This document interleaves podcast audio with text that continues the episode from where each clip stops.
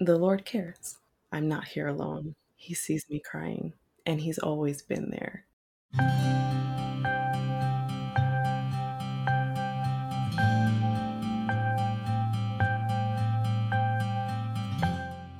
Welcome to the Still Christian podcast, where we retrace our steps through evangelical culture, finding a new way forward without abandoning our faith. I'm Katie. And I'm Sarah. And we're still Christian. In today's episode, we are interviewing a friend of mine, Gabby. Gabby and I used to go to church together. She's come on today to share with us her story of suffering as part of our uh, Still Christian Through Suffering series, to share about her experience going through divorce. Gabby, thank you for being here. Thanks for being willing to share your story with us. Thank you. Thank you so much. So, um, if you don't mind, tell us a little bit more about yourself. Who are you? What does your life look like? What's like a typical day in your life these days? Yes, I'm Gabby. I do work from home, which I love. I'm very introverted. Um, so that was a plus, I guess, that came from COVID is my position became remote and I'm never going back um, to having to work in person again. I miss it sometimes, but not that much. And yes, I work remote. I work for a nonprofit organization, which I've been there for like six years, over six years. And I'm really grateful for that job. And I do live with family. So I'm at home with my parents. And thankfully, because I work remotely, I also help. I'm able to help take care of my grandmother, which I cherish. Uh, and I think that's a privilege. She's 97 years old. Um, wow. She's a wow. rock star. It's amazing. She's funny yeah, she's great. She's a good time. So I most of my days are pretty routine between working, helping out with her, and then yeah, you know, being able to get catch up with friends, people, family. I just I just enjoy using my time to spend it with the people that I love and like being around. Thank you for joining us. Well, just to dive right in, would you mind sharing with us um, parts of your story of of journeying through divorce? Yes. Um, so of course, it started in college. That's where I met my ex-husband, and I basically married my college sweetheart. And of course, in the beginning, you know, things are great, and and you don't enter a marriage usually unless something is really good. We dated for about four and a half years, and then got married, uh, and we were married for almost five years. Uh, so together, total about nine and a half. And, you know, truly in the beginning, it was, I was happy. You know, it felt very natural and we were getting into the rhythm of things. But again, COVID happens. And what I think that did was it ended up putting, I think, a magnifying glass on mm-hmm. issues that truly were existing before then, but they were small enough to where I was kind of able to write them off and push them to the side. But, you know, COVID brought so much. You know, everyone is home all the time with each other. And on top of that, I lost my aunt at the mm. beginning, which was the first really big blow. And that was an extremely difficult time. She was like a mother to me, and losing her was really difficult. And that's kind of when things started declining in a more rapid rate in my marriage, I was feeling very uh, unsupported um, and not understanding why I was feeling so alone um, in my marriage in a time where, at that moment, that was the hardest thing that I had gone through. But again, I was like, you keep going, you know, this yeah. person, maybe there's just not much of an understanding of grief and, you know, that can take time. So you keep you keep putting one foot in front of the other and more losses had happened. You know, we lost a friend and a church closes down and then the biggest blow was later on uh, in 2021 I found out that I had a tumor in my mm. ovary and that was a very scary time for me because you know they found it in July of 2021 and I wasn't going to know whether or not it was cancer until I was going to have surgery for it to be removed. So there was a few months where I was kind of in the dark and battling this is it cancer? Is it not cancer? If it is cancer, how bad is it? you know, and how bad can this get? And I'm very aware of how bad it can get because I've had family members and friends pass from cancer. And that was a time where I felt the most alone in my marriage. I was able to get through it because of family, friends, even my job, but my husband just felt very disconnected from the situation. And of course, a caveat as I'm sharing the story right now, I probably should have started with this. But at the end of the day, divorce is a story that involves two people. And this is me just sharing my perspective and how I experienced this. Of course, if you would ask from his side, he has his perspective, and that's fair. I can never know for sure what's going on in somebody's head, but I know for me, I just felt extremely neglected and confused, wondering why the person who I needed the most felt the most distant from me, and at times a bit combative, while trying to rationalize and justify behaviors that I was experiencing, you know, from him, trying to be understanding because at the end of the day, like, this is my husband this is my marriage and I do love this person. I chose to marry them and and we get married because we're we're making a commitment to do life with each other and to be each other's companion and I wanted to be that companion and I wanted that companionship from him. But it was tough because as more time went on, it became harder and harder for me to justify why things were happening and truly becoming more and more drained and tired of trying to put on a good face mm-hmm. when being around family and others.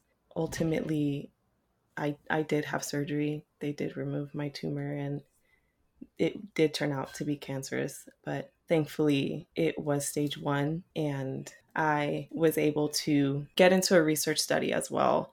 I was gonna get chemotherapy. The cancer was rare um, and aggressive. So even though I was stage one, they were still going to put me through treatment. But there were moments that God spared me, I think, because I think that if I had, if things had gotten any harder or gone any further while I was in the situation that I was in, I don't think things would have gone very well. But I did my best to honor my husband, honor my marriage, and I was not very forthcoming about what I was feeling with the people around me. But I later found out that it was very apparent to mm. everyone around me that I was struggling deeply. And finally, they started to speak up.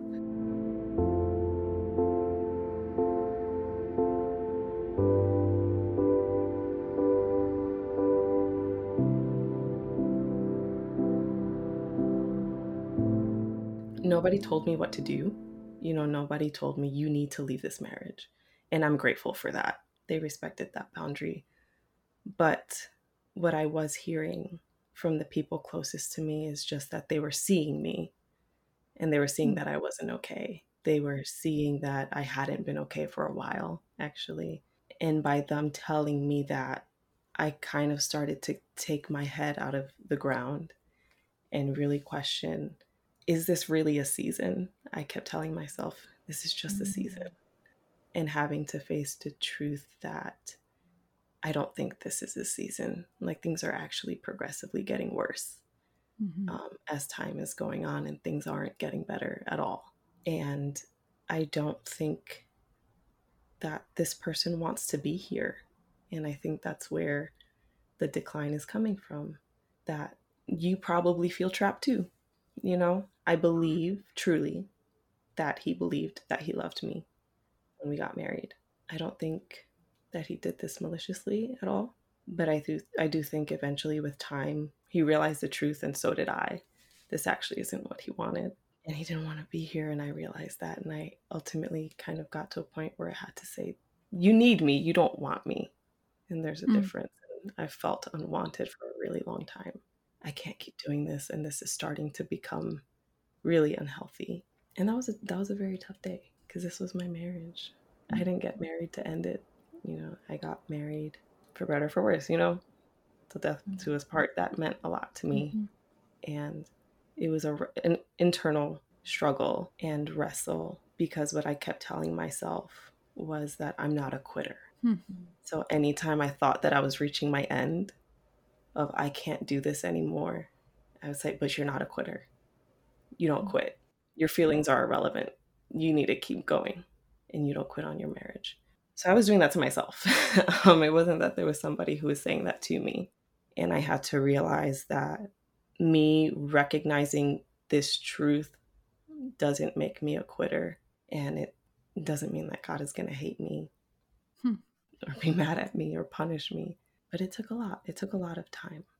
I knew the truth for a while, but it took a long time to accept it. Can I ask you a question about the you're not a quitter voice that was Yeah. going through your head? Where do you think that came from? I'm sure it came from, you know, of course, we you grew up in church and you hear all the time God hates divorce, like marriage is forever. You make this commitment, you're saying these vows before God, before your family. And they're always like, oh, if you enter a marriage with divorce as an option, you know, people are just Yeah. gonna, it's a door that's open and people are just gonna take it. It's the easy way out. And that echoes in you as you're growing up. So I'm like, I am not somebody who's gonna take the easy way out. I will not abandon my marriage. Like, I will not let these vows that I said be in vain. Um, I will not quit, you know. Mhm. And in retrospect, is divorce the easy way out? Oh my gosh. No. Right? Like, um, No. But I hear you, but it's just, um, I hear you that that's what was taught to you, whether explicitly Mhm. or, or not. But it's funny and sad how it's like, even that phrase, the easy way out, is like so unfeeling and inaccurate. Gabby, would you mind also sharing a little bit about your church background? It feels relevant to your story at this point. Yes. So I grew up, I was born into church. I grew up in a Spanish Pentecostal church. I was there for years, all the way through high school. Church every Sunday, Tuesday, Friday, sometimes more time, you know, more days in Mhm. between. You know, you always had to wear skirts at church. Thankfully, I wasn't in a time where you had to wear skirts all the time, but you go to church, you need a skirt. Um, so it was very, it was still pretty strict and legalistic in ways. So, kind of until college is when I started to get exposed to other people from different denominations and people who came to the faith later on who didn't just grow up in church, where I really started to kind of unpack and wonder what parts of my upbringing is cultural and what parts are actually who Jesus is. But a lot of those things kind of stay with you. Like I said, Mhm. you know, God hates divorce. You're taking the easy way out. Those are very formative, and that's what I was born into. So it it gets etched in very deeply in your mind. I think what they don't tell you is that for a marriage to work, both people need to not be quitters. Because I remember in my marriage, I held on like tooth and claw. Like I went into it same way. Like divorce is not an option because if it is, that door is just going to get flung wide open. I had us go to like multiple counselors, and at a certain point, you just realize that you're the only one fighting, and it's mm-hmm. exhausting. Yeah, And that's not something that you can actually control. right. Because I think sometimes the church tells us if you just try hard enough, you can Yeah. make it work. And it's just absolutely not true. Yeah, it's even something that I've heard of. You have to accept 100% of the responsibility of your part. Mhm. Um, if your marriage is working, you is if your marriage is uh, struggling, of course you can't control the other person, but what can you do? And I took that to heart. And of course, I think that's healthy and reasonable when both parties right. are doing the same thing. But just like you, I started to realize that I I was alone. I was in this marriage alone, even though he was still here. We're still sleeping in the same bed. But it was a very Mhm. strange sense of loneliness of like, I'm not actually alone, but I am. I'm here by myself. We didn't make the vow to do the marriage alone. We made the vows to do them together.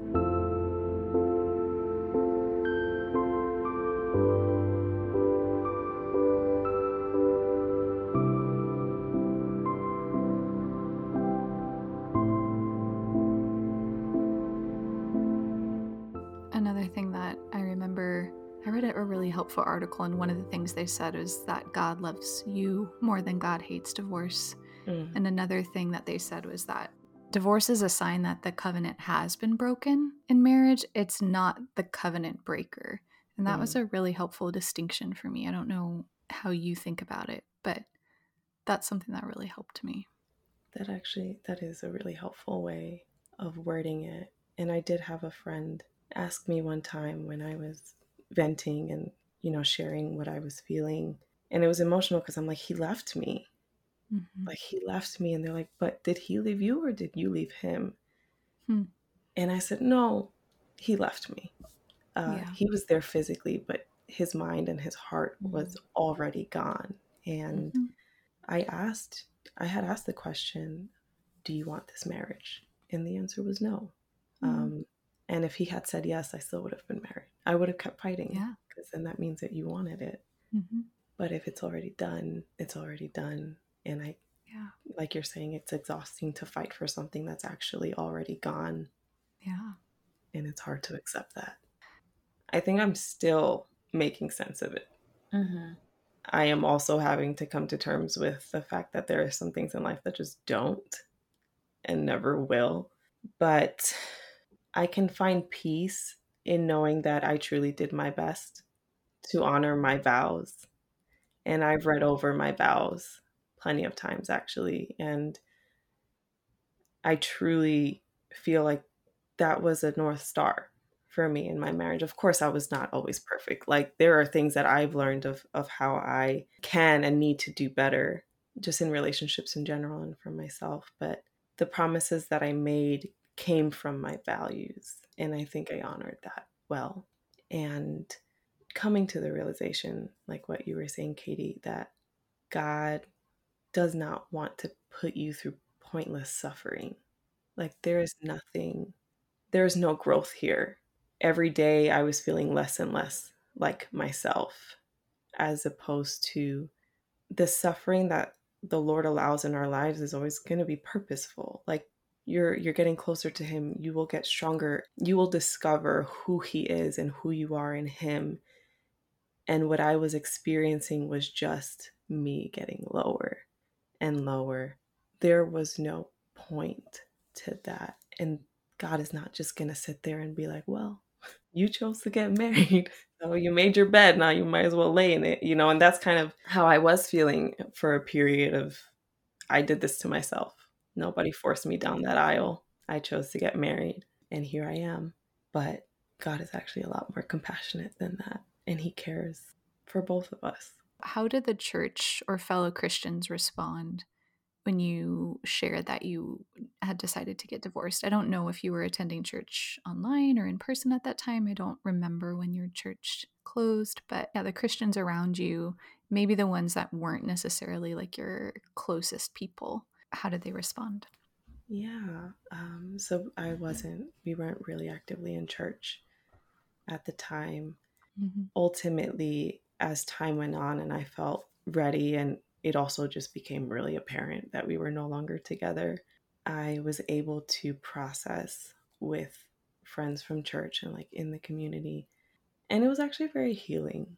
And there were moments where I actually needed to kind of borrow their faith mm. and hearing their perspective and even listening to friends who are in marriages that are healthy and saying like this is how you should feel like this is my husband is my safe space and i remember hearing that and just wondering like what does that feel like i mm. a desire of you know wanting to know and coming to the realization of how not normal what i was experiencing was you know there yeah. exists relationships where it's a real partnership so i was thankfully heard and seen, it did heal me. It did mm-hmm. heal me to, to hear so much understanding and being reminded, like, no, like, you're not a quitter. You were actually really brave for doing yeah. that when I was not feeling brave at all. I'm so glad.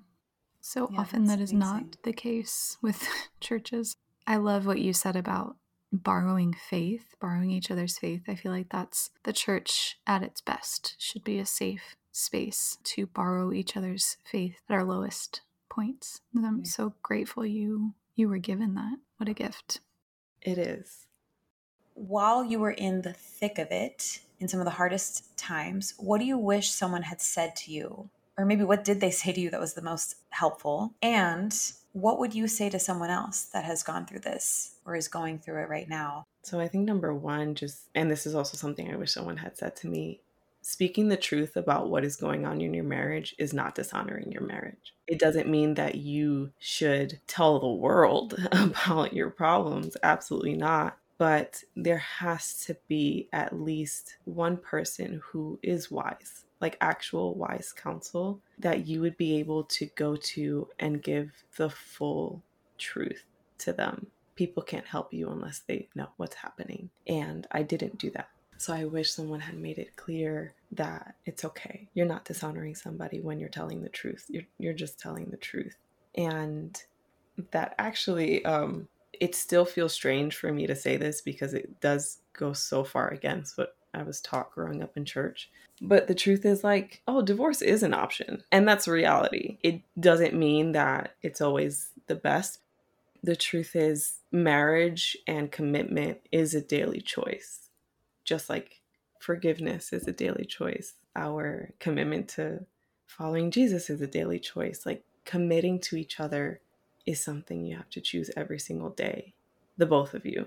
And I think having that reality does help you not take the other person for granted. And we shouldn't treat each other well out of fear that they would leave because that's not genuine or healthy either. But there's like a sense of appreciation that I would think would motivate loving behavior of like, you decided to stay today, and so did I. And I love that. Like, I love you for that.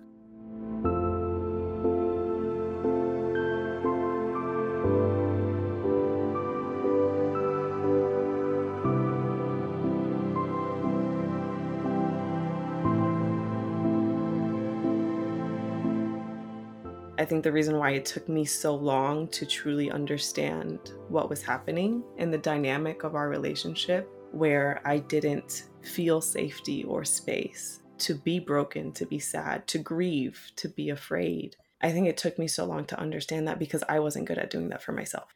And I had to come to terms with the reality like, you need to feel. That is the only way that you are going to get through this is to feel every bit of it.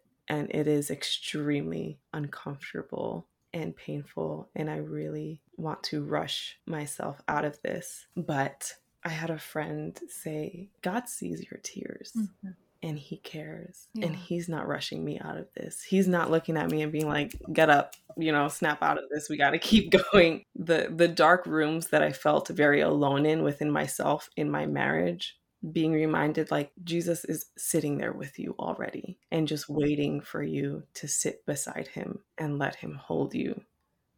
Hmm. The Lord cares.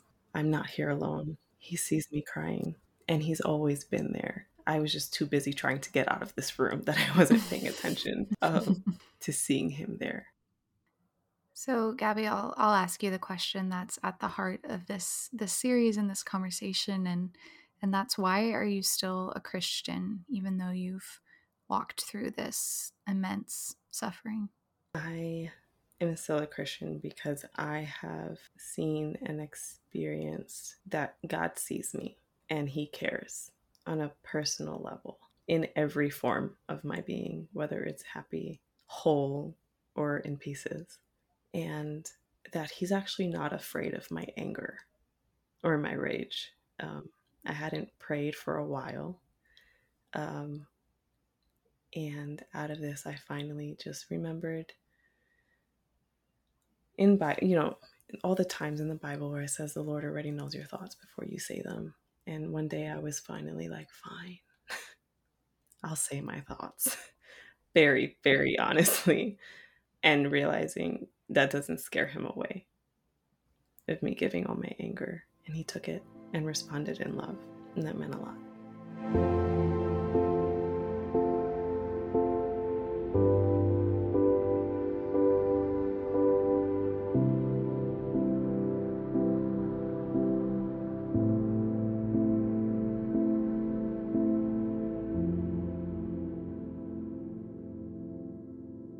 We just want to say thank you again for being here. I do think that you are brave, and I love that someone else said that to you. And I think maybe it's something I want to keep saying to you because I think going through what you've gone through and sharing the story is a really courageous feat. And I'm sure it's not easy. So thank you for taking time. Thank you for sharing and opening your heart with us.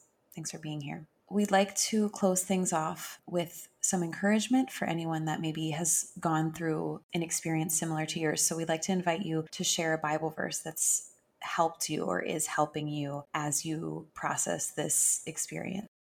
Of course. And I actually have two. One of them is much shorter.